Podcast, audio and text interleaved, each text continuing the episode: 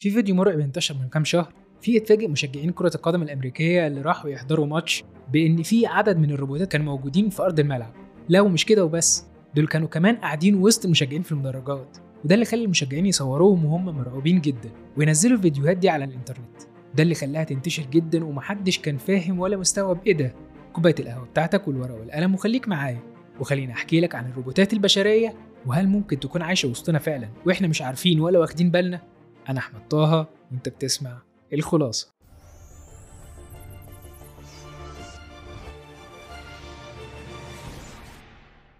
أهلا بيك يا صديقي العزيز في حلقة جديدة من الخلاصة.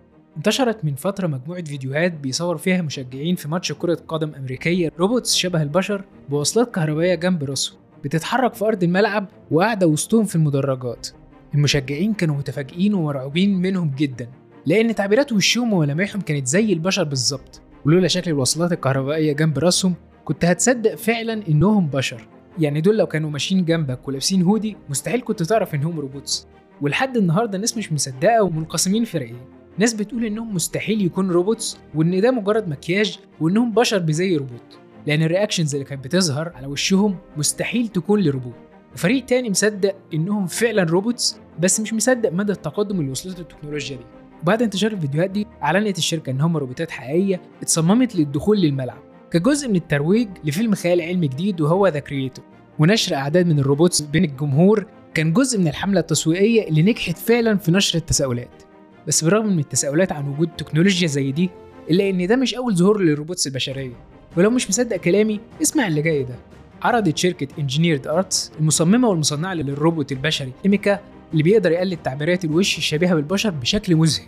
تشتغل بالذكاء الاصطناعي وتقدر تتكلم مباشرة وتجاوب على الأسئلة من غير أي برمجة سابقة. بالرغم من إن إيميكا لا بتمشي ولا بتتحرك زي روبوت اتلس من Boston Dynamics إلا إن الشركة المصنعة قالت إنها شغالة حاليا على نسخ قادرة على المشي. وفي فبراير 2016 عرض الروبوت صوفيا من Hanson Robotics المرة الأولى. واكتسب بعدها اهتمام عالمي كبير ومقابلات مع وسائل الإعلام بسبب شكلها الشبيه بالبشر. الروبوت عندها قدرات معالجة اللغة اللي بتسمح لها بالمشاركة في المحادثات والإجابة على الأسئلة والتواصل البصري مع المحاور وبتستخدم كمان الذكاء الاصطناعي للتعلم من التفاعلات وتحسين استجابتها مع الوقت. وبعدها أعلن البروفيسور الدنماركي هنريك شارفي بالتعاون مع فريق المعهد الدولي للاتصالات المتقدمة ATR عن الروبوت Geminoid DK. الروبوت عبارة عن هيكل معدني مغطى بجلد سيليكون وشعر بشري وصناعي وبيقدر يدي reactions طبيعية جدا زي البشر. أما الروبوت جونكو تشيهارا من إنتاج شركة توشيبا اليابانية أعلن استخدامه للمرة الأولى في مركز للمعلومات السياحية في طوكيو.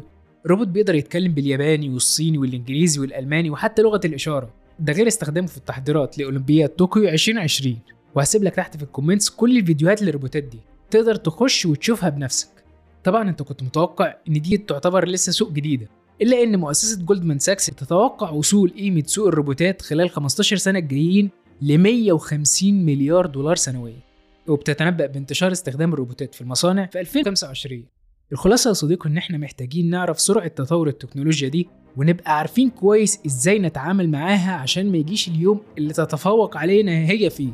برغم من إن كل التطورات دي مش بس تخليك تقلق من المستقبل إلا إن القلق الأكبر إن ممكن يكون النهارده في robots عايشة وسطنا وإحنا مش عارفين.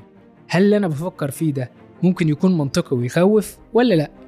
ولو عجبتك الحلقة وعايز نتكلم أكتر في الموضوع ممكن تعمل like و share للحلقة واشتراك في القناة. وما تنساش كمان تبص على المصادر والفيديوهات اللي أنا هسيبها لك تحت الحلقة. أنا أحمد طه أشوفكم بخير.